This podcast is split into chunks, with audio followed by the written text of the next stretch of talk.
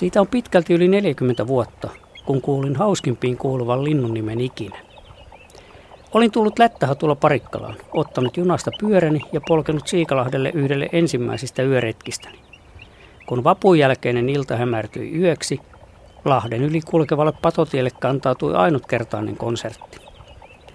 Naurolokkien kirkunan ja viitasammakoiden pulputuksen takaa erottui mustakurkuikkujen liverys, luhtakanojen röhkinä, luhtahuittien sivallus, nokikanojen naksahdus, punasotkien yninä, taivaanvuohien mäkätys, kaulushaikaroiden puhallus, haapanoiden vihellys, tavien kilkatus, ruokokerttusten rätinä, satakielten näppäily ja monet muut ylistykset keväälle. Mutta laulujoutsenten tuloon äänimaiseman mahtilinnuiksi kuluisi vielä kaksi vuosikymmentä. Silloin se mahdollisuus ei tullut edes mieleen. Kaiken tuon yllä, sittenkin erikoisimpana elämyksenä, soi hevosen kavioiden kopse puusillalla. Lauritsalan yhteiskoulun Okulus luontokerhosta tuttu ylempiluokkalainen Jorma Sorjonen, joka asui kevät ja kesät Siikalahdella Satakieliä tutkimassa, tokaisi äänelle Nokkelan nimen, Keskiyön kauboi. Silloin kuulin ensi kerran elämässäni jänkäkurpan, yhden salaperäisimmistä linnuistamme. Nämä keskiyön kauboit nelistivät Siikalahden taivaalla, joka kevät senkin jälkeen, kun tuosta Suomen parhaasta Lintujärvestä tuli lintututkimusten ja luonnonihailun myötä oikea kotiin. Jänkäkurput pysähtyvät Siikalahdelle ja muille Etelä-Suomen kosteikoille, soille ja rantaniityille toukokuun alkupuolella. Ne intoutuvat soidilennolleen kesken matkaa, jota on jäljellä vielä satoja kilometrejä.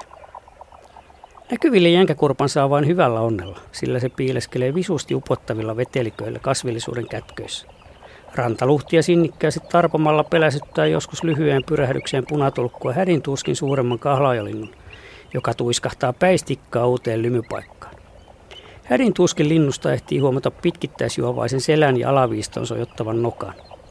Joskus jänkäkurppa näyttäytyy avoimemmin lieterannalla, jossa pyylevähkö ja pitkänokkainen, ruskeavoittoinen lintu kävelee ruumisvaakatasossa ja tonkii pikkueläimiä mudasta koko ajan.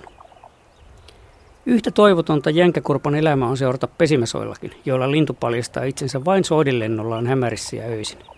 Kurpat lymyilevät vetisimpien aapasoiden keskiosissa, ylikäymättömillä mutakoilla ja hetteiköillä.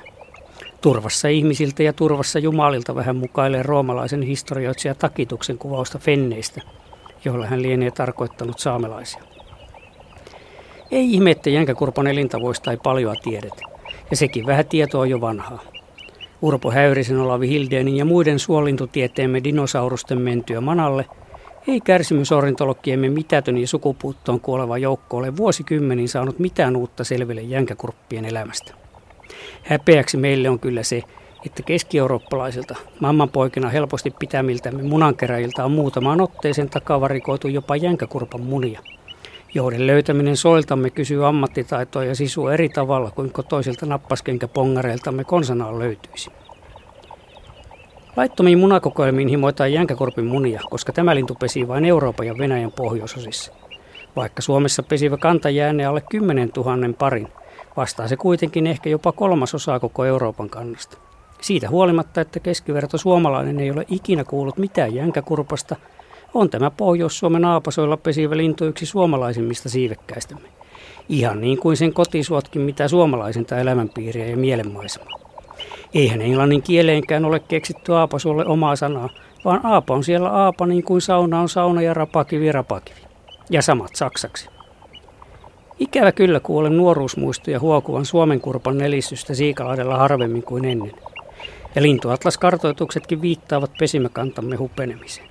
Muuttomatkoilla ja talvialueilla siellä Takituksen mailla eivät jänkäkurpat sittenkään ole turvassa ainakaan ihmisiltä.